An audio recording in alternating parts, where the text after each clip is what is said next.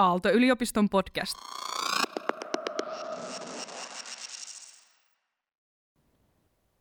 Hyvät ystävät, me tehdään nyt filosofia systeemiajattelu 2020 päätöstä poikkeuksellisessa tilanteessa ja olosuhteissa. Ollaan nyt mun studiolla.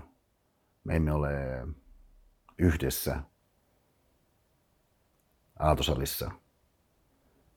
Mun, mun tarkoitus on nyt se, että, että mä joitain sellaisia teemoja olisin tässä pyrkinyt kehittämään, jotka mä toivon, että olisi iloksi ja hyödyksi ja auttaisi myöskin jäsentämään ehkä sitä aineistoa, mitä me ollaan menty läpi tähän mennessä, mutta ennen kaikkea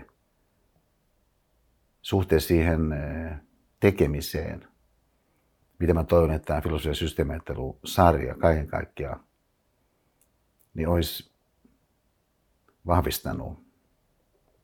Ja nyt mä ajattelen erityisesti sellaista ajattelun, ajattelun harjoittamista ja ajattelun, ajattelun, ajattelun harjoittamista, joka auttaa meitä rakentamaan kukin omalla kohdallaan, mutta myöskin sitten suhteessa toisiimme niin parempaa elämää sen yleisen periaatteen mukaisesti, että parempi ajattelu synnyttää parempaa elämää. Ja samanaikaisesti myös muistan sen, että aina on sellaista hyvää meissä ihmisinä, joka eri syystä tähän mennessä ei tullut esiin, mutta joka jossakin uudessa tilanteessa voi saadakin sitten tilaa itselleen ja sitä kautta myöskin ne ajatukset, minkä kautta siinä jossakin uudessa tilanteessa. Ja sehän voi olla monella tavalla dramaattisestikin uusi. Niin osoittaakin sitten merkityksensä. Mutta kun meidän toimintatapa on ollut kaiken aikaa se, että me eh, omassa mielessämme avaamme keskustelua, niin eh, yksi työmuoto, nyt tässä kohdassa muistan sen, että filosofia on eh, osa Aalto-yliopiston opetusta ja ajatus on se, että ihmiset myöskin voivat lukea sen osaksi tutkintoaan. Niin eh, yksi keskeinen muoto tässä suhteessa, mikä vielä on käyttämättä, on päätösessee tai reflektioessee. Mitä useinkaan mä en normaalitilanteessa, luetetilanteessa koe, että mä voisin kauheasti sen ihmeemmin kuvata. Sehän on myöskin siellä kurssin kotisivuilla kuvattu, mitä sillä on tarkoitus noin eh, ulkoisessa kuvauksessa asia lähestyen niin saavuttaa ja mitkä on niitä eh, asioita, mihinkä tekijän tulisi erityisesti kohdistaa huomiota. Mutta nyt kun meillä ei ole sellaista esityksen tilannetta tässä päällä, vaan pikemminkin tietynlainen sellainen leirinuotio tilanne tai ystävien välinen kävely, niin mä haluaisin sanoa siitä reflektioesseestä sellaisen asian, joka viittaa ylitse sen, mitä tämä kyseinen työmuoto on yliopistollisen suorituksen osana, joka on, että meidän perimmäinen pyrkimyshän on ollut luoda tämän kokonaisuuden kautta ihmisille mahdollisuus harjoittaa niin oman elämänsä pohdintaa semmoisella tavalla, joka auttaisi kutakin rakentamaan käytännössä parempaa elämää. Parempaa itselleen, mutta myöskin sitten läheisilleen ja niihin erilaisiin ympäristöihin, missä kunkin elämästä tapahtuukaan, niin tämä päätösessee kirjoittamisena antaa mahdollisuuden sanallistaa asioita niin, että tapahtuu se monasti käytännössä yllättävänkin maaginen, ällistyttävä vaikuttavuuksissaan vaikutus, joka kirjoittamiseen lupauksena liittyy, joka on, että kun ihminen kirjoittaa jotain, niin joutuu kuitenkin joissakin suhteissa punnitsemaan sanojaan eri tavalla kuin silloin, kun ihminen vain mielessään ajattelee sitä jotain. Ja näin se sisäinen keskustelu, mikä voi lähteä käyntiin siitä päätösesseestä, reflektioesseestä, pohdintaesseestä sanallistamisena. Ja varsinkin sen kautta, että aika luontevaa on käyttää nyt tämän kyseisen kokonaisuuden filosofian systeemiajattelun yhteydessä vähän erilaista sanastoa kuin mitä ehkä normitilanteessa käyttäisit, kun hahmotat oman elämäsi maisemaa, niin se antaa tilaisuuden luoda sellaista kertomusta omasta elämästä, jossa tulevaisuus, huominen, eteenpäin viitoittavuus, niin voisi saada jossakin suhteessa erilaisen hahmon kuin mitä ehkä olisi tapahtunut, jos sä et olisi siihen kirjoittamiseen ryhtynyt. Ja sen takia ehkä se kirjoittaminen voisi olla sellainen asia, mitä sellainenkin filosofia systeemiajattelu sarjan seuraaja, jota meillä on paljon ollut siellä salissa, joka sinänsä ei tähtää yliopistojen suoritukseen, mahdollisesti voisikin harjoittaa, että kirjaa ylös omia ajatuksiaan omaa elämänsä koskien ja koskien sellaisia merkitystihentymiä, joihin nähden niin ehkä vahvistamalla, menemällä syvemmällä siihen johonkin merkitystihentymään, niin siihen liittyvät merkitykset voisikin lähteä sitten käyntiin ja, ja ehkä tuottaa näköalaa niin siihen ympäristöön, missä me nyt eletään Suomessa, jossa koko maailmassa, jossa koronaviruksen vuoksi niin moni asia on yhtäkkiä uudessa asennossa kuin mitä vielä viime keskiviikkona, kun olimme Aaltosalissa. Ja osittain leikillisesti mietimme sitä mahdollisuutta, että jos tämä olisikin viimeinen kerta niin tämän kyseisen sarjan suhteen, kun siellä yhdessä olemme, niin ei ollut näkyvissä se, mikä yhtäkkiä nyt onkin totta.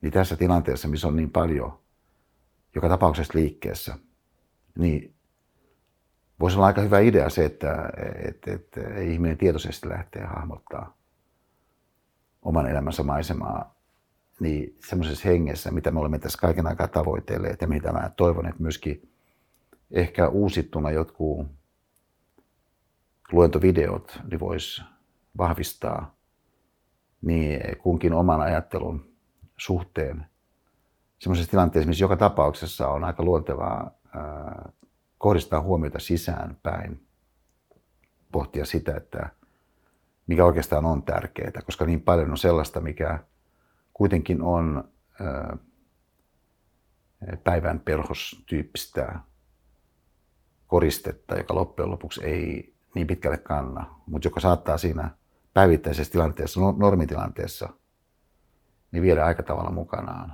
Niitä reflektioesseen tarjoama mahdollisuus, pohdintaesseen tarjoama mahdollisuus harjoittaa omaa ajatteluaan ja oman ajattelun ajatteluaan ja oman ajattelun ajattelun ajattelua. Erityisesti hyödyntään ehkä sellaista sanastoa, mitä muuten ei käyttäisi, niin mä toivon on sellainen, mihinkä sisältyisi tiettyä muutoksen potentiaalia myöskin semmoisessa hellän dynaamisessa hengessä, mitä olemme tässä kaiken aikaa muutoksen tai muuttumisen tai uudistumisen tai kasvun suhteen alleviivanneet ja samalla tavoitelleet. Siis sellaista näkymää eteenpäin, jossa se näkymä eteenpäin syntyy perustavalla tavalla kunkin eh, omasta sisimmästä käsin. Mutta semmoisesta sisimmästä, jossa äh, ihmisen erityisyys pääsee mukaan näyttäytymään, eikä ainoastaan reaktiivisesti heijastu siinä jossakin, mitä ihminen jossakin tilanteessa ajattelee, vaikkapa kuluttajana tai jonkin tietynlaisen laitteen suhteen reagoivana, niin olentona, joka on yksi kans meidän ihmisenä olemisen piirre, joka tavallaan lähtee sisältä. Jostakinhan se tulee se tarve tarkistaa se jokin fiidi tai mikä aiheutti jonkun piippauksen. Niin jos sitten kuitenkin meneekin sisäänpäin, ja siinä kohdassa myöskin eh, ehkä panee merkille sen ilmiön, mitä mä tänä vuonna en ole käsitellyt tässä filosofian yhteydessä, mutta ehkä se voisi tällä viimeisellä lainausmerkeissä luennolla niin tulla tarkasteluun ja sikäli antaa yhden lisäkahva-käsitteen tai majakkamääreen, tarkastellaan oman elämän maisemaa, sisäinen pöpöttäjä, niin sehän on mukana kullakin meistä kaiken aikaa, tämä sisäinen pöpöttäjä, joka kommentoi asioita reaaliaikaisesti. Mutta usein aika mustavalkoisesti ja aika lailla ilman sävyjä, aika lailla itsevarmasti, että ikään kuin kysymyksessä olisi urheiluselostaja, joka tuskin edes katsoo niin sinne kentälle, mitä siellä todellisuudessa tapahtuu, koska hän jo mielestäni tietää, mitä siellä tapahtuu, mutta hänen tapansa puhua on niin vangitseva, että tämän seurauksena niin se sun sisäinen hahmotuksessa hypnotisoituu ja menee mukaan siihen sisäisen pöpöttäjän väitteisiin, että aina X, ei koskaan Y. Että jokin sun ö, ominaispiirre, jokin tapa toimia, tottumus, olemuksellinen piirre on niin vakioitu, että sen suhteen ei ole mitään pelivaraa, edes ajatuksellisesti. Niin jos kävisikin niin, että tämä sisäinen pöpöttäjä kenties jonkin alustan kautta tai, tai vaikkapa kirjoittamisen kautta voisikin rikastua sisäisen keskustelukumppanin kohtaamisen suuntaan. Jos se sisäinen keskustelukumppani sitten voi saada vauhtia niin, niistä erilaisista näkökulmista, mitä maailma tarjoaa, kun niitä kuitenkin aika paljon on niin kirjojen kautta, myöskin muiden eh, kulttuuriartefaktien, siis sellaisten eh, asioiden kautta, mitkä ovat muuttuneet käsin kosketeltaviksi tai eh, inhimillisen aistien kautta kohdattavaksi. Sen kautta, että joku on sen tehnyt sellaiseksi.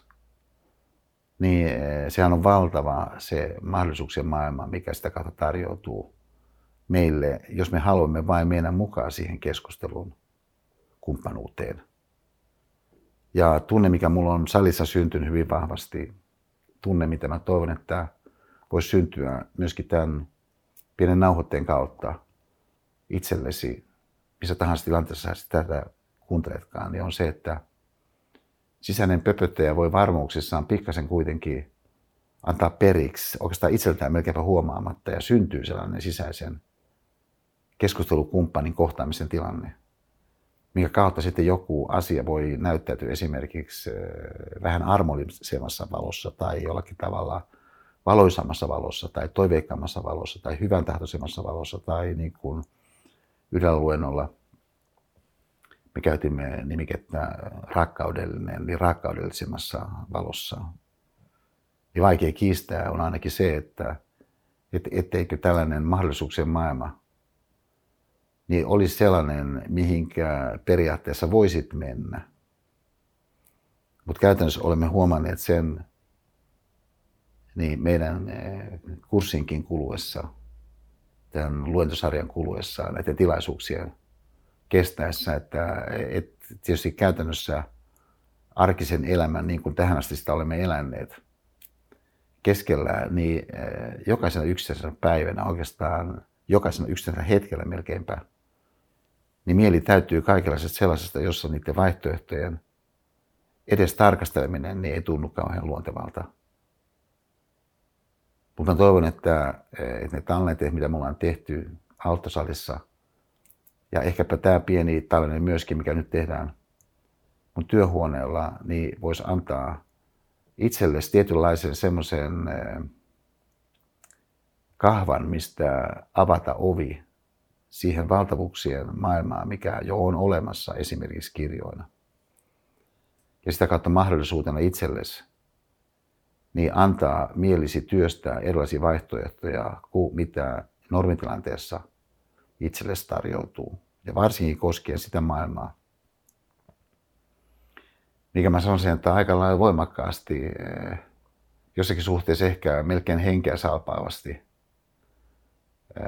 osittain hahmot, hahmottumattomasti vielä. Ja kenties se viime kädessä aina on hahmottumaton se kysymys siitä, että, että mikä todella on meille tärkeää, niin näyttäytyy. Ja sitä kautta myöskin niiden erilaisten merkitystihentymien, jos uudestaan sitä ilmaisua käytän, kautta kun alat työstää näkymään eteenpäin, niin kyllä tämä on sellainen yleisperiaate, mitä mä pitäisin oikeastaan aivan keskeisenä, että, että, että jos ja kun työstämme omaa ajatteluamme, jos haluamme uudistaa omaa ajatteluamme itse elämää koskien, niin on viisasta lähteä liikkeelle siitä, mitä se ajattelu on nyt, mitkä ne sun kokemukset nyt ovat. Ja sitä kautta myöskin uskoa, että sulla on itse asiassa siinä sun omassa kokemuksessa enemmän arvokasta kuin mitä nopea tarkastelu ehkä paljastaisi. Et voi olla, että erilaiset kipeydet on aiheuttanut sen kokemukset, että ikään kuin sä et halua kääntyä niiden sun kokemusten puoleen myöskään niiltä osin, kun siihen itse asiassa sisältyykin aika muista arkisen elämän sankaruutta, erilaista sellaista ää, uljuutta, ää, ylittävyyttä, kohottavuutta, jonka kautta voisikin katsoa sitten, että mikä olisi seuraava taso sellaisessa Mandela-hengessä, mitä me yhdellä luennolla tarkastelimme. Eikä vain yhdellä luennolla, vaan eräällä tavalla oikeastaan läpi koko tämän meidän sarjan. Siis se maailma, mitä voisi ajatella, että me tässä olemme kosketelleet, niin eh, aika monta kertaa nyt viime luennolla esimerkiksi niin mä siinä useampaan otteeseen mietin, että olisinko mä sen jo ottanut mukaan tarkasteluun, mutta mä en sitten kuitenkaan sitä tehnyt. Mun arvoisa opettajani Helsingin yliopistolta teoreettisen filosofian professori silloin, kun mä tulin opiskelemaan vuonna 1972, Oiva Ketonen, sitten akateemikko, niin yksi hänen tunnusmerkillinen piirre oli se, että, että, hän ei hämmentynyt erilaisen älyllisen briljanssin ja, ja siihen liittyvän keikaroinnin edessä. Muistan tällaisen hetken, joka ehkä on tunnusomainen tämän teeman kannalta, että,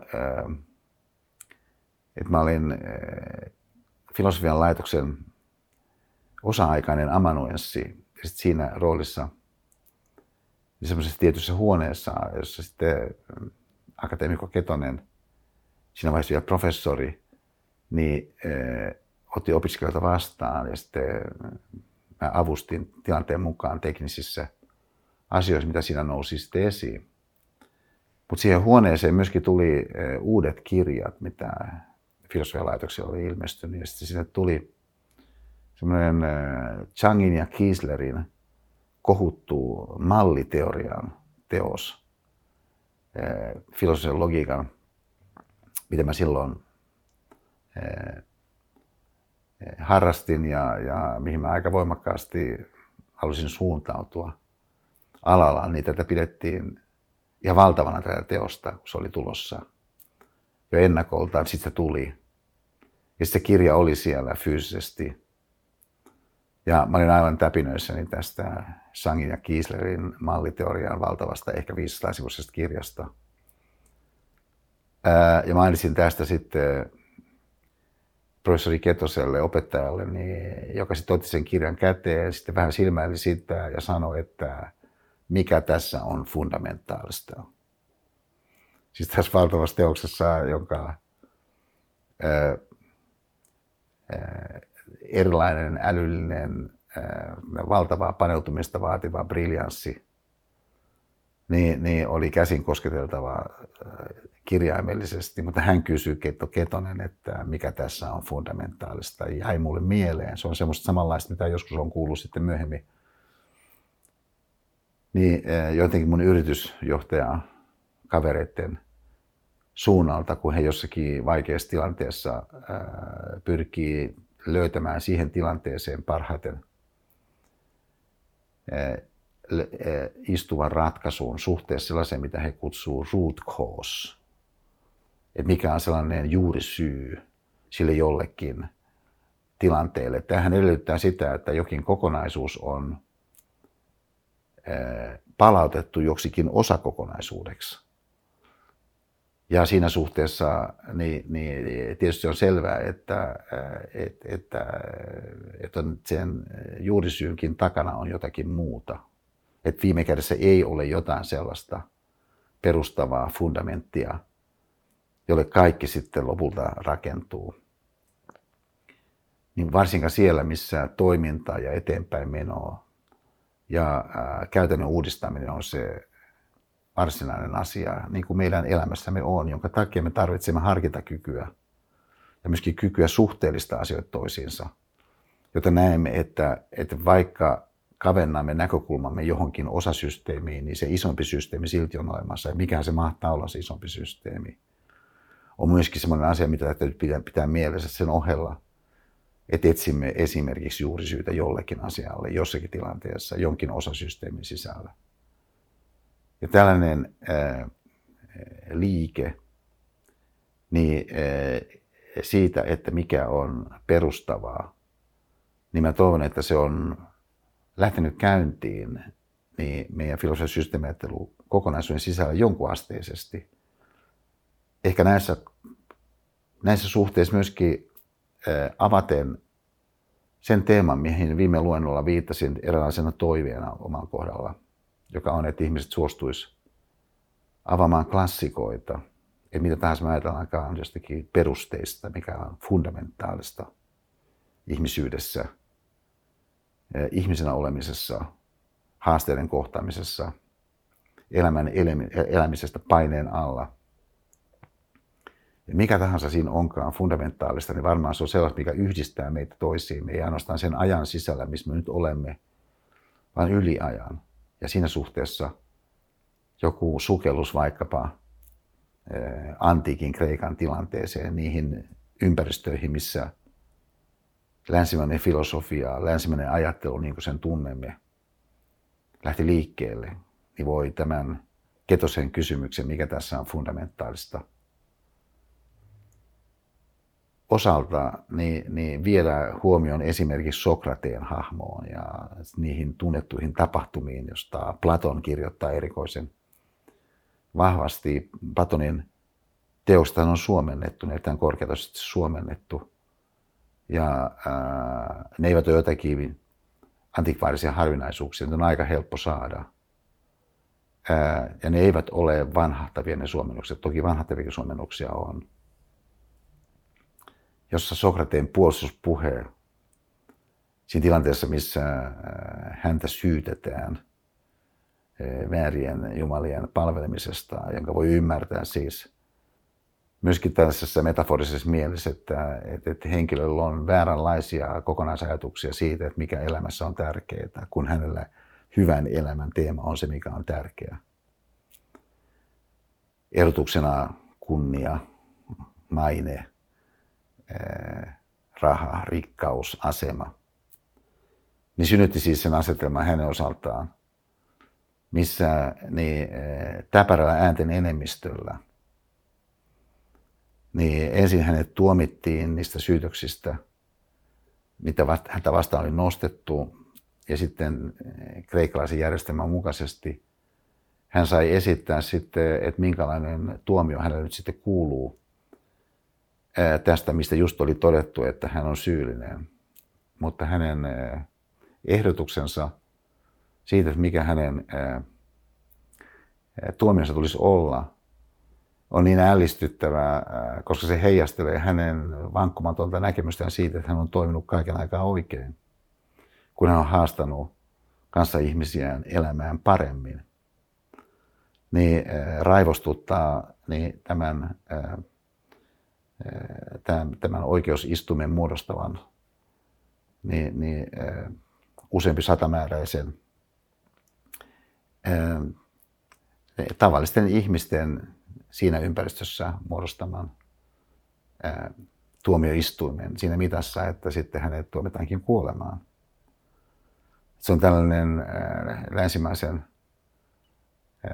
filosofian yksi aikamoinen, voi sanoa, lähtökohta, että henkilö, joka haluaa haastaa kanssa ihmisiä elämään paremmin, niin erilaisten osittain teknistenkin tekijöiden seurauksena, niin sitten äh, tuomitaan kuolemaan ja, äh, ja tässä mielessä oikeudellisesti katsoen niin, niin, tai oikeuden päätöksellä niin tapetaan. Mutta tämähän on äh, sellainen logiikka, joka voi ajatella, että se ehkä vähän laajemmaltikin pienempimuotoisesti niin aika monen meidän kohdalla saattaisi olla edessä. Siis se, että et, et, ajateltko sä sitä, mikä on jonkun kokonaisuuden kannalta laajemmin ajatellen tärkeää, vai menet mukana siinä uomassa, jossa jokin lyhytaikainen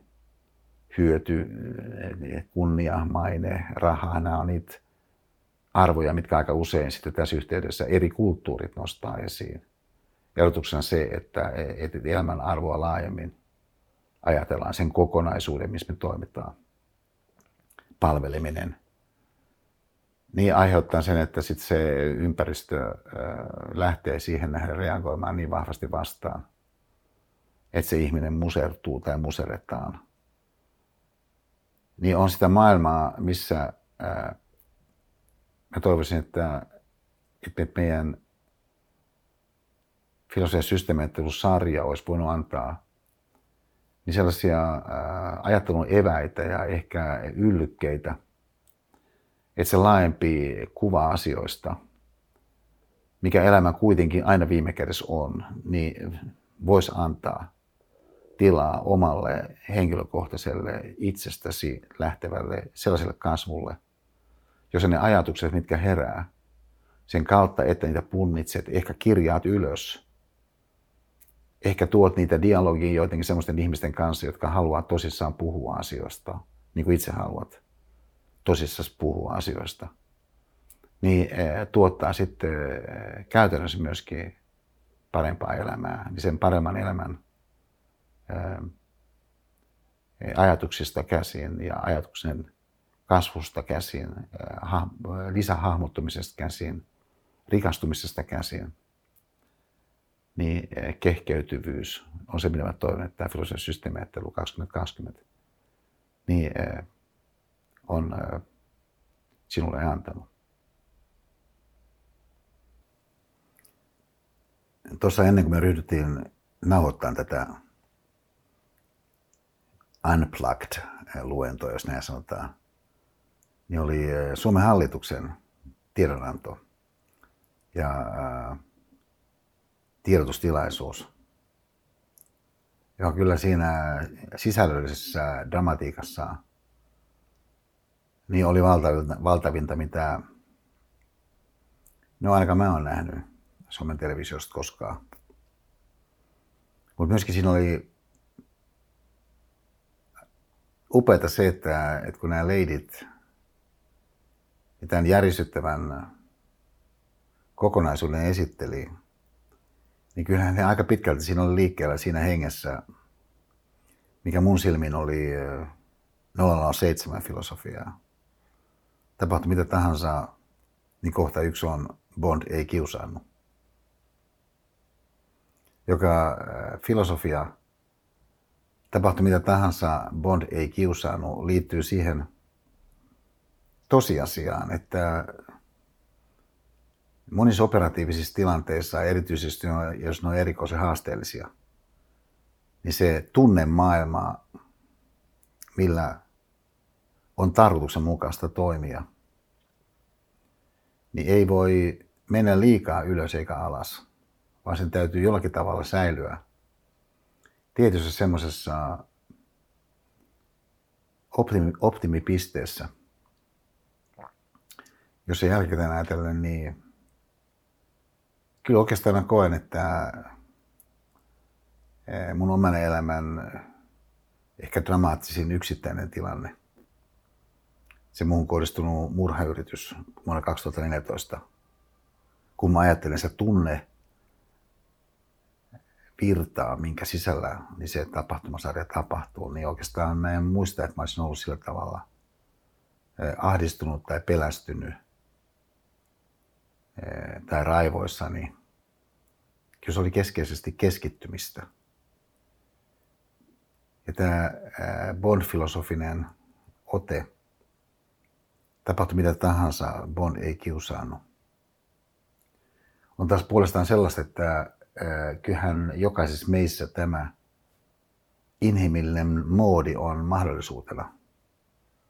Samoin kuin myöskin se inhimillinen moodi, joka voisi ajatella, että on kohta kaksi Bond-filosofiassa välitön toiminta.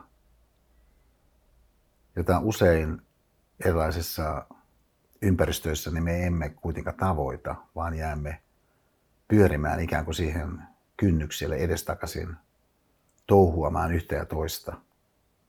Et monastihan välitön toiminta heijastelee sitä, että ihminen tietää sen suunnan, mihin päin on aiheita toimia. Mutta sellainen yhteiskunta, kun olemme rakentaneet, sellainen arki, mikä keskellä olemme tässä eläneet, niin on kyllä monessa suhteessa myöskin sivuun vievä niin sellaisista rakkaudellisuuden päälinjoista, jotka liittyy esimerkiksi meidän läheisimpiin, rakkaimpiin, perheeseen, siihen laajempaan kuvaan elämästä, mikä lopulta kuitenkin on ratkaiseva.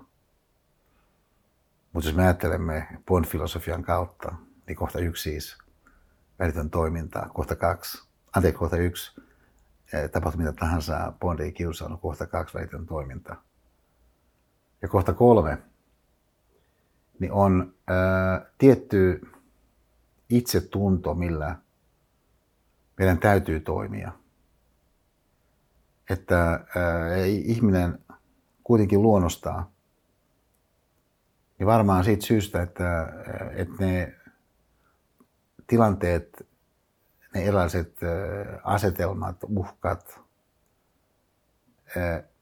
missä meidän ihmissukumme esi-isät ja äidit ovat eläneet, niin on kuitenkin tuottaneet aika hankalan asetelman, jos asiaa jäisi siitä näkökulmasta ajattelemaan, että sun täytyy olla tietyllä tavalla kuitenkin liikkeellä uskolla siihen nähden, että selvitään. Ja tämä on, voisi sanoa sitä itsetuntoa, mikä Bond-filosofiassa on kohta kolme. Ja joka, ää, kyllä mä, kun tässä ajattelen isänmaan rakkaana miehenä, niin meidän maamme tilannetta nyt koen, että tätä tarvitaan. Uskoo siihen, että kyllä suomalaiset on aikaisemminkin selvinneet vaikeista tilanteista. Ja kohta neljä, tyyli. No, jos mä ajatellaan James Bondia, niin tyyli hänen osaltaan aika helposti ehkä jää kiinni siihen ulkoiseen habitukseen vaikka pukeutumisen osalta, mikä hänellä on tai minkälaisen tietynlaisen Martinin hän tilaa. Mutta se on kyllä aika lailla pintavahtoa, että se varsinainen asia tyyliin liittyen on, että, että kun ihminen on kokonaisvaltainen olento, niin jotkut asiat tehtynä tietyllä tyylillä on sellaisia, että se tyyli itsessään tuo voimaa siihen tekemiseen sen ihmisen itsensä kannalta. Että se, että hän saa tehdä asioita omalla tyylillään, niin on tiettyä keveyttä. Niin kuin muistan Eero Riikosen äh, erinomainen äh, psykiatri, äh, filosofi, aivan, aivan huikea kirjoittaja, jonka tekstejä usein ihmiset ehkä eivät ole sillä tavalla löytäneet, kun olisi aihetta, Eero Riikonen. Niin muistan eräs kohdassa painotti tätä perusajatusta. Tyyli on keveyttä. Se tuo energiaa joka siinä tilanteessa, missä suomalaiset on tiukoissa paikoissa ollut, on usein tarkoittanut myöskin tietynlaista sellaista kykyä löytää toiset ihmiset ylitse erilaisten erottavien tekijöiden, jotka oikeastaan eivät ole fundamentaalisia, vaan pikemminkin akateemikko Ketosen sanoen. Vaikka jossakin tilanteessa ne voi tuntua vahvoilta, mutta sitten semmoisessa tilanteessa, missä me kokonaisuutena kohdataankin jotakin dramaattista, jotakin valtavalla tavalla haasteellista, jotain sellaista, missä me tarvitsemme myöskin parhaat puolesta itsestämme mukaan siihen toimintaan, niin voikin kirkastaa sitä tyyliä, jolla kaiken aikaa olemme halunneet toimia. Toisiamme arvostaen, kokonaisuutta hahmottaen, välittäen, etsien uusia ratkaisuja olemaan, toimimalla mutkattomasti niihin erilaisiin ongelmiin nähden, mitä käsillä onkin, epäitsekorosteisesti. Ja kenties jollain sellaisella, ja tämä on kohta viisi Bond-filosofiassa, salaisella aseella myöskin toimia, joka on yksi ihmisyyden erityispiirre. Mä sanoisin, siinä meidän Mandela-tarkastelussa hän toi esiin yhden oman salaisen aseensa, tietty runo, joka niin kuin hän sanoi, antoi hänelle voimia nousta semmoisessa tilanteessa, missä tuntui, että kaikki hänen voimansa on mennyt. Ja hän ainoastaan tuntui siltä, ei voinut muuta kuin vaan jäädä makaamaan, mutta hän silti nousikin, kun hän sai yhteyden siihen johonkin syvempään itsessään, niin sen Victorian, niin sen runon Invictus kautta. Tämä on ihmiselle mahdollista löytää jostakin merkityskiteytymästä, jostakin lauseesta, niin valtavalla tavalla voimaa. Ja sitä kautta myöskin orientoitua Bond-filosofian kohdan kuusi suhteen, joka on ää, sun nykyisen tehtävän todellinen merkitys selviää vasta myöhemmin pahamalla, mikä viittaa siihen tosiasiaan, sehän on tosiasia. Että jonakin päivänä koronakriisi on ohitse. Jonakin päivänä on kymmenen vuotta tästä päivästä.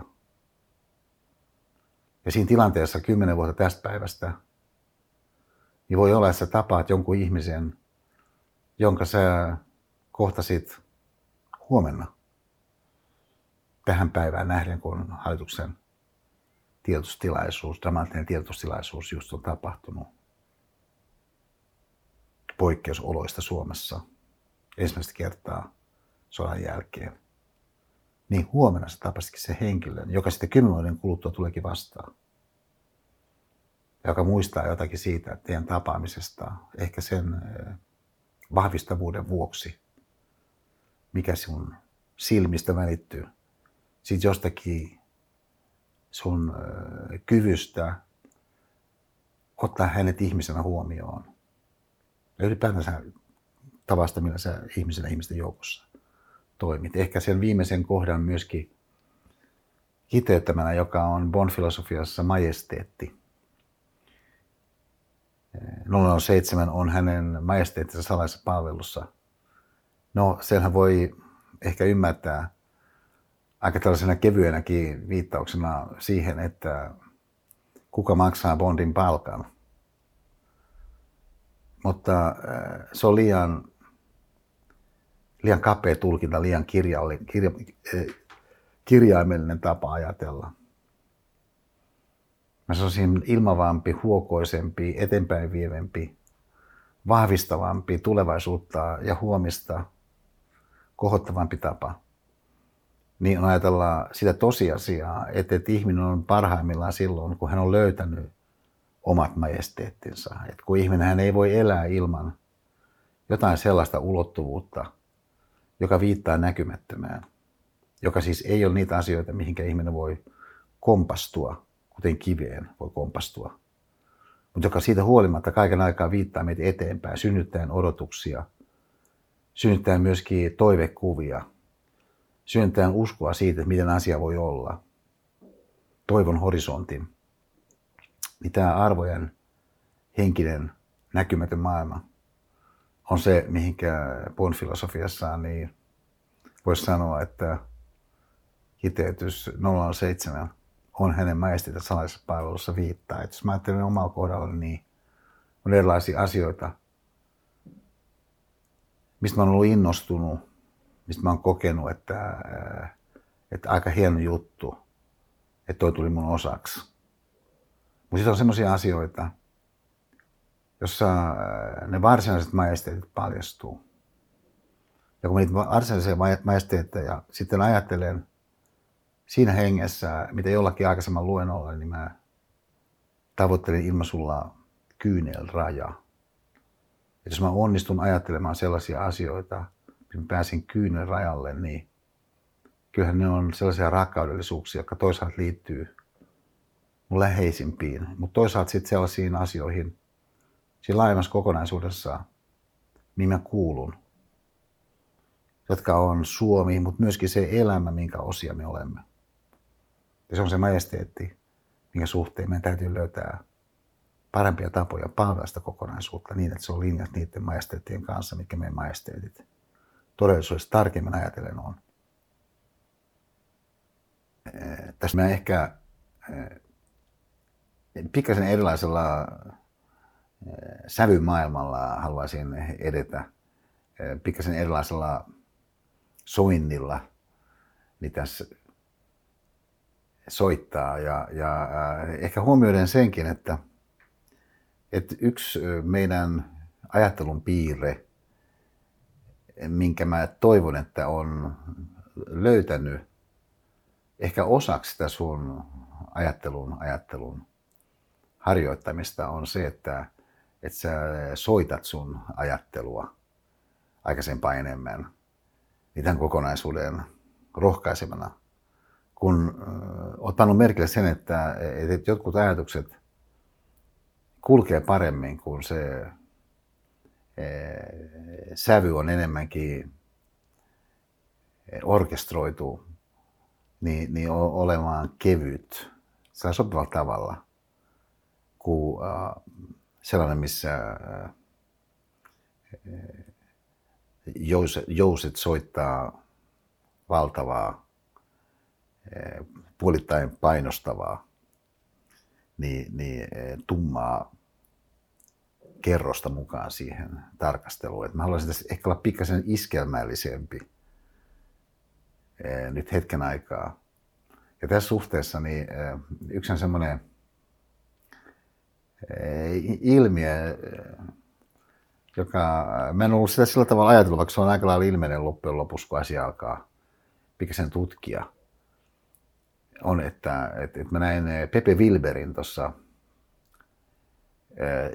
ja, ja sitten hän alkoi puhua siitä, että kuinka hänen esiintyminen vain elämää ohjelmassa jo aika lailla muuttanut sitä hänen julkista kuvansa, niin kuin ihmiset hänet kokee, että television mahti on edelleen aika suuri kuitenkin, hän mainitsi. Mutta sitten kun hän esitti Lauri Ylösen niin, niin hienon kappaleen niin My Life, niin Lauri oli siihen sanonut, että, että sä otit sen tuollaisella Abba otteella, ja, ja, joka ei ollut mikään vähättely, vaan viittasi siihen, että että Abban kaverit aika paljon käyttää tällaista rakennetta, jossa samanaikaisesti kun laulajan melodia menee ylös, niin bassokulku meneekin alas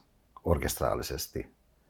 Sitten synnyttää tietynlaisen sellaisen kokonaisvaikutuksen, joka on kiinnostava, jos se tapahtuu ajattelussa – että jos sä onnistut siis kytkemään jonkun kulun johonkin toisenlaiseen kulkuun, niin tässä suhteessa voi olla, että, että, me käytetään itseämme yllättävän kapeasti, että tavallaan me odotamme, että me ajattelu jotenkin olisi esimerkiksi pelkästään rationaalista. Vaikka sehän on aika vaikea olla pelkästään rationaalista oikeastaan missään ympäristössä ja siinä suhteessa sitten esimerkiksi poliento ja, ja ää, sointi, siis semmoinen tietynlainen väritys, mikä sillä kaikella on, niin ei, ei, ei löydä tietää siihen meidän itsemme ohjaavuuteen ja itsemme johtajuuteen semmoisella tavalla, mitä mä uskon, että oikeastaan on kuitenkin niin valtavan merkityksellistä, siis se kuvasto esimerkiksi, mikä kautta – niin me itseämme peilaamme ja toisiamme peilaamme ja tilanteita peilaamme, niin voi osoittautua kirjaimellisesti dramaattisen merkitykselliseksi. Että siis se ää, oikeastaan henkilökohtainen esimerkki tässä suhteessa, joka on aika lailla sivuuttamaton mulle, liittyy siihen siihen kuvaan tai sitten on kuvasarja. Et kun vuonna 1981, 1981 presidentti Reagania vastaan tehtiin murhayritys. Hän yritti salamurhata Mä olin just silloin Teksasissa ja sekin ehkä oli yksi syy siihen, miksi mä siihen sitten aika paljon kiinnitin huomiota. Ja, ja äh, tämä oli semmoista aikaa, jolloin kuvan kautta tapahtuva viestintä ei ollut samalla tavalla niin valtavan voimallista kuin se nykyisin on. Mutta siitä on tiettyjä kuvia tästä tilanteesta. Mutta yhdessä kuvassa tästä tilanteesta niin presidentti Reagan on just menossa niin, äh, tähän odottamaan pansaroituun autoonsa. Ja äh, että se kuva on otettu juuri sillä hetkellä, äh, siis joitakin sekunteja ennen kuin sieltä väkijoukosta yksi henkilö alkaakin ampua. Hän on vaan käytännössä jonkun kahdeksan metrin, olisiko kymmenen metrin päässä, hän on niin tosi lähellä siinä tämä ampuja.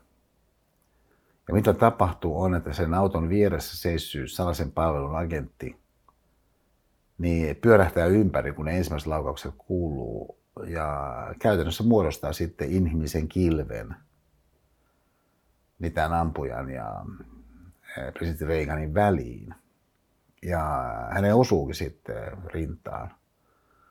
Samalla hetkellä, kun sitten toinen agentti, joka on siinä presidentti Reaganin takana tullut, on jo kaapannut hänet ja sitten sukeltaa sinne auton takapenkille. Mutta se, se sankaruus ja rohkeus ja itsensä likoon laittaminen, se ehkä siinä yhtenä avainkäsitteenä, mitä tämä agentti McCarthy tässä tapauksessa nyt ilmentää, on sellainen, mitä tämä kuva tässä puolestaan niin mulle on ilmentänyt. Ja, mä ja monet vuodet, siis vuosikymmenet oikeastaan, nyt tässä vaiheessa, aina silloin tällöin palannut siihen, mutta sitten minä käytännössä oikeastaan näissä mun Otaniemen luennoissa joka kerran, kun Otaniemessä myöskin Aaltosalissa, aikaisemmin A-salissa, se oli nimeltään, niin on niin komea, niin valkokangas, siinä hieno heijastaa, oli tämä kuva. Jonka sitten Jaakko Korhonen, joka pitkään mun assistentti on ollut, filosofian kanssa, niin on myöskin nähnyt monet monet kerrat. Mutta Jaakkohan tietää mun ajattelun ja myöskin eh, hyväksyy ehkä omalla kohdalla enemmän kuin moni muu sen ajattelemisen tavan, että, että yksi tapa kehittää omaa ajattelua on ikään kuin simuloida jotakin tilannetta, mennä siihen mukaan ja antaa sen vaikuttaa sisältä käsin ilman, että sinänsä pitää niin tarkasti kiinni siitä, että mitä se joku niin pitää sisällään. Että se on ihan tällainen jokin siemen tai, tai kehkeytyvyys, mikä siitä tulee ihmisen sisään sit jostakin esimerkiksi. Esimerkiksi vaikka tämmöisen jostakin vaikkapa valokuvasta. joka kaikki, niin mä sanoisin, sai kyllä dramaattisen muodon siinä tilanteessa, missä mut yritettiin murhata – Otaniemen ulkopuolella 2014. Ja et, et siis, mähän en nyt hengissä tässä olisi, jos Jaakko siinä tilanteessa ei olisi ollut niin mun rinnalla sillä tavalla, millä hän siinä oli mun rinnalla. Myöskin sisältään sen, sen vahvistavuuden, mikä siitä tavasta, millä hän siinä tilanteessa oli, niin muhun nähden henkilönä, joka ei ole koskaan harjoittanut tai harrastanut mitään kamppailulajeja, niin syntyi kuitenkin sellainen usko, että me pärjätään tässä.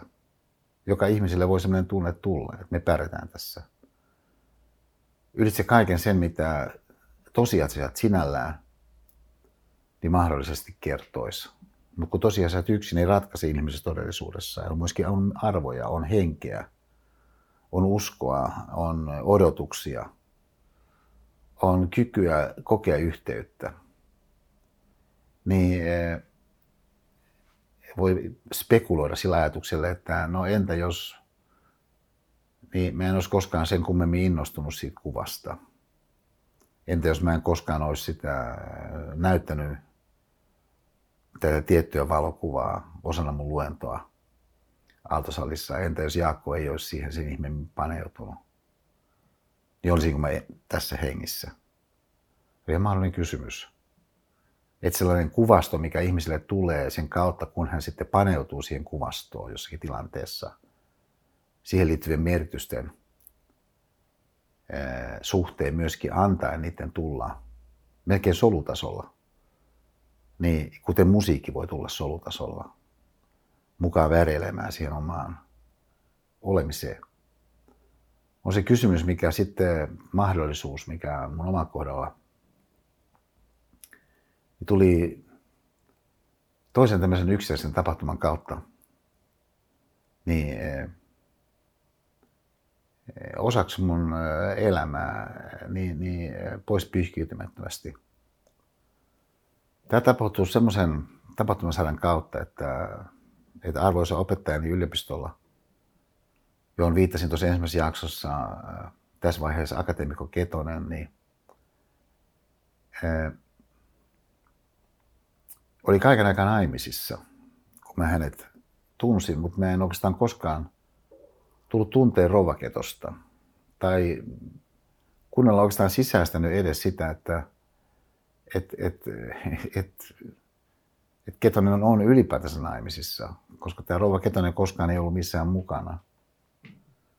Myöhemmin osoittautui, että hän itse asiassa asui siinä samassa asunnossa, mutta siinä oli rakennettu, rakennettu sellainen väliseinä. Ja mä tapasin hänet sitten käytännössä vain ihan pari kertaa. Ja no sitten rouva Ketonen kuoli ja akateemikolle nousi kuume. Hän oli aina ollut semmoisella pohjalaisen talonpojan melkein jääräpäisyydellä ihan valtavan terve. Hän kävi jatkuvasti kuntosalilla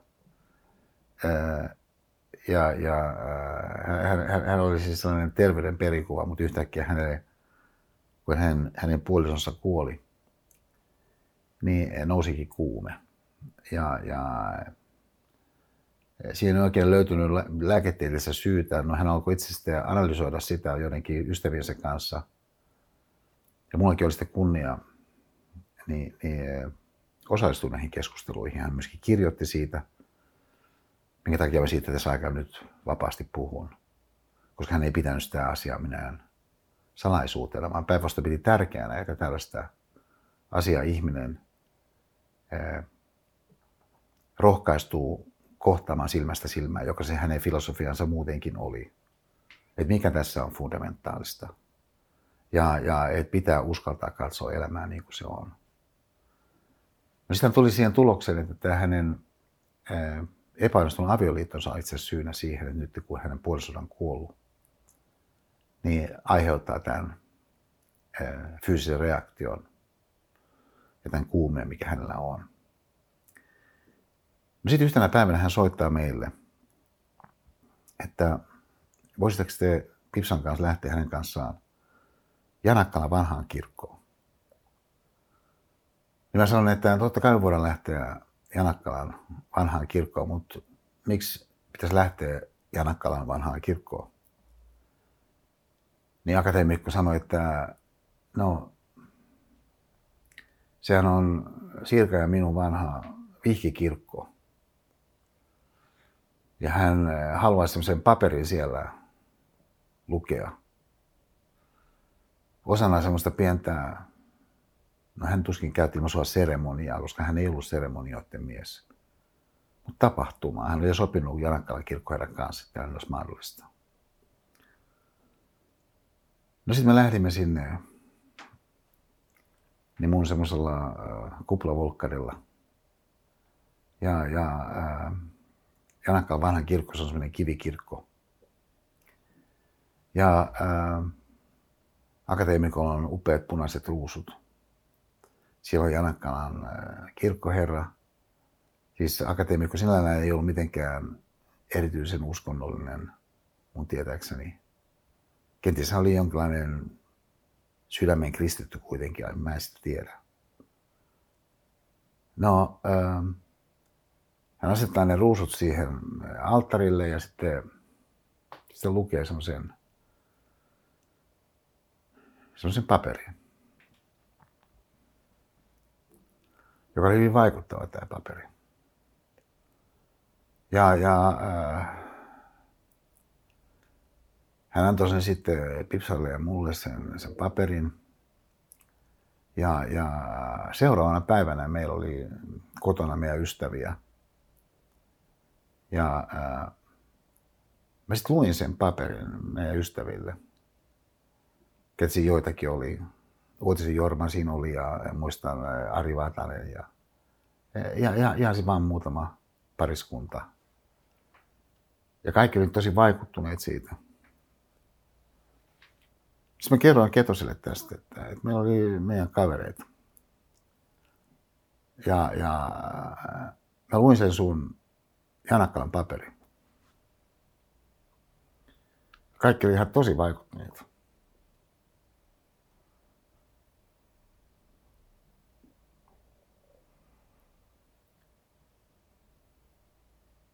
Tähän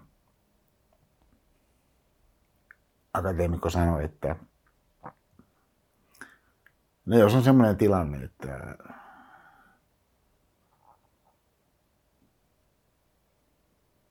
että lukemalla sen paperin jossakin tilanteessa uskot, että ihmiset voisivat jotakin saada vahvistusta itselleen. Niin tee se. Niin mä tekisin tämän nyt.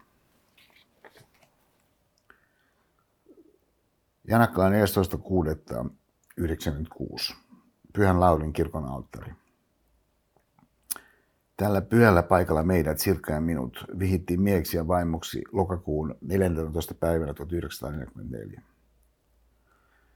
Yhteinen taipaleemme kesti vähän vaille 50 vuotta. Epäröimme avioliittamme edessä ja jäimme vieraaksi toisillemme, mutta alati kaipasimme toisiamme. Kumpikin meistä oli varhaisessa nuoruudessaan kokenut syvän onnettoman rakkauden. Se oli jättänyt syviä haavoja. Vajaten kumpikin odotti, että avioliitto parantaisi menetyksen tuskat. Mutta niin ei tapahtunut. Olimme tulleet kykenemättömäksi osoittamaan toisillemme hellyyttä vaikka kumpikin sitä niin sanomattomasti kaipasi. Pysyimme vieraana toisillemme. Emme käsittäneet, että tällainen avioliiton kuorma voidaan ja pitää uskaltaa purkaa ja näin lisätä yhteisen onnen edellytyksiä. Puolisoiden pitää toisiaan tukien, kertoen myöntää toisilleen tunteidensa haavat ja syvimmätkin loukkaukset ja ottaa rakkaudella osaa niihin kärsimyksiin, joiden läpi kumpikin on elämässään kulkenut. Nyt olemme, Sirkka ja minä, molempien sanomattoman kaipuun täyttäen, ajatuksissa purkaneet kuormamme ja yhdessä hellinen rakkaudella hoitaneet toistemme haavat. Nyt olen tahtonut tehdä matkan, jota hän vuosia sitten halusi, tulla yhdessä hänen kanssaan tälle paikalle anteeksi saamaan ja anteeksi antamaan vikamme toinen toisellemme ja omalle itsellemme ja aloittamaan uutta elämää. Sinä olit valmis anteeksi antoinen sovintoon syvimmät tunteesi ilmaisten, kun lapsemme tulivat aikuisiksi. Minä olin haavoineni kiinni vanhoissa kuvissa. Jumala antakoon se minulle anteeksi. Näinä viikkoina osoitit, että olit viehättävä ja sydämellinen. Kyyneleissäsi ensimmäistä kertaa yhteisen elämämme aikana ilmaisit minulle avoimesti syvimmät tunteesi. Olit samanlainen kärsivä ihminen kuin muutkin. Vihase ja moitteesi eivät olleet sinun sisimmässäsi ja tulivat muualta. Kultainen ihminen. Sitä läheistä keskustelun yhteyttä, joka meillä nyt on, ei kuitenkaan silloin ollut. Ehkä tulevaisuus on mennyttä parempi ja avoiden lahjan saavat nuoretkin. Kiitän Jumalaa, että lähentyminen meidän, Sirkan ja minun, välillämme on päässyt tapahtumaan.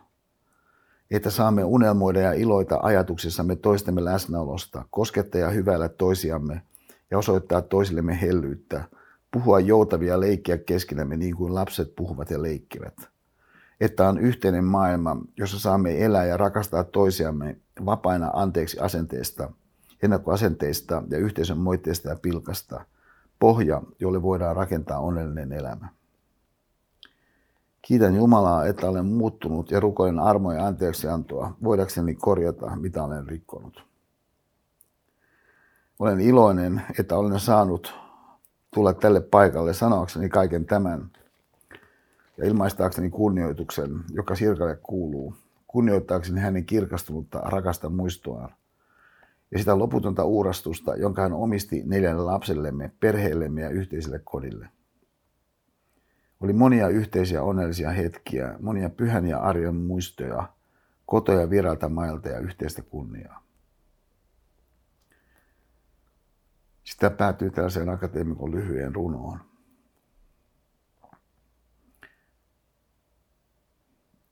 Muistot, päivien, vuosien kultaamat, nuoruutta, uutta elämää, uusia sukupolvia, elämäniloa, työtä, menestystä, tuskaa, rauhaa. Etäinen tulee läheiseksi, hämärä kirkastuu, muistoissa rakkaus elää ja kasvaa. Sinut olkoon hänen muistonsa.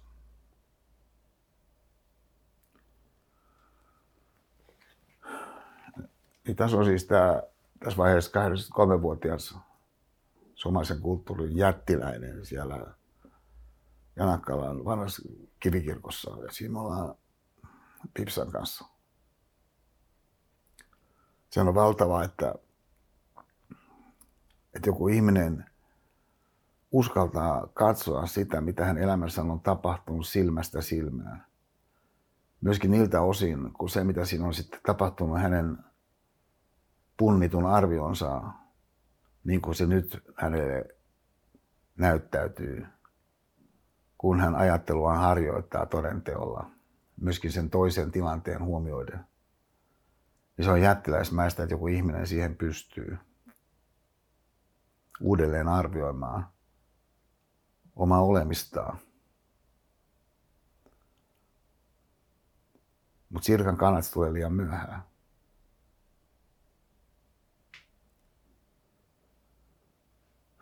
No siinä me siis oltiin Pipsan kanssa ja siis tuollaisessa rakkaussuhteessa, tämmöisessä parisuhteessa, äh, elämässä ylipäätänsä, missä tahansa ihmiset toisten kanssa jotakin tekee, syntyy ajoittaa ristiriitoja, jännitteitä. On erilaisia sellaisia kitkatekijöitä, jotka tuo kiviä kenkään. Ja, ihminen saattaa sitten niiden itsessä oikeastaan pienienkin tekijöiden vaikutukset lähtee liukumaan semmoiseen suuntaan, ajautua semmoiseen kierteeseen, joka systeemisesti lähteekin sitten ne eri osatekijät yhdessä toisessa vaikuttaen tuottamaan sellaista tulemaa, joka on hyvin erilainen kuin mikä kummankaan halu tai toive olisi ollut. Tai edes kuvitelma siitä, mihin ylipäänsä voidaan päätyä. Niin onkin sitten kuitenkin se realiteetti. Mutta niin kauan kuin on huominen, niin tämä ei ole kuitenkaan se, mihinkä välttämättä päädytään, koska ihminen pystyy ajatuksellisesti ensiskin ennakolta hahmottamaan, että mihinkä voidaan päätyä. Ja muuttamaan jotakin asiaa, se ei välttämättä tarvitse olla niin kauhean paljon lähtötilanteessa. Ja jos se on vain uusi ajatus, niin sehän on aika pieni asia, koska ihminen pystyy sen omassa mielessään tekemään suuntaavuutena johonkin parempaan niin voikin lähteä tapahtumaan sellaista, mikä niiden yhteisvaikutusten kautta, mikä siinä käynnistyy jonkinlaisena perhosen siipi värähdys kohottavuutena, niin aikaansa lopputulemaan, joka sinun osalta on hyvin erilainen sitten vuoden päästä, kahden vuoden päästä ja kymmenen vuoden päästä kuin olisi ollut.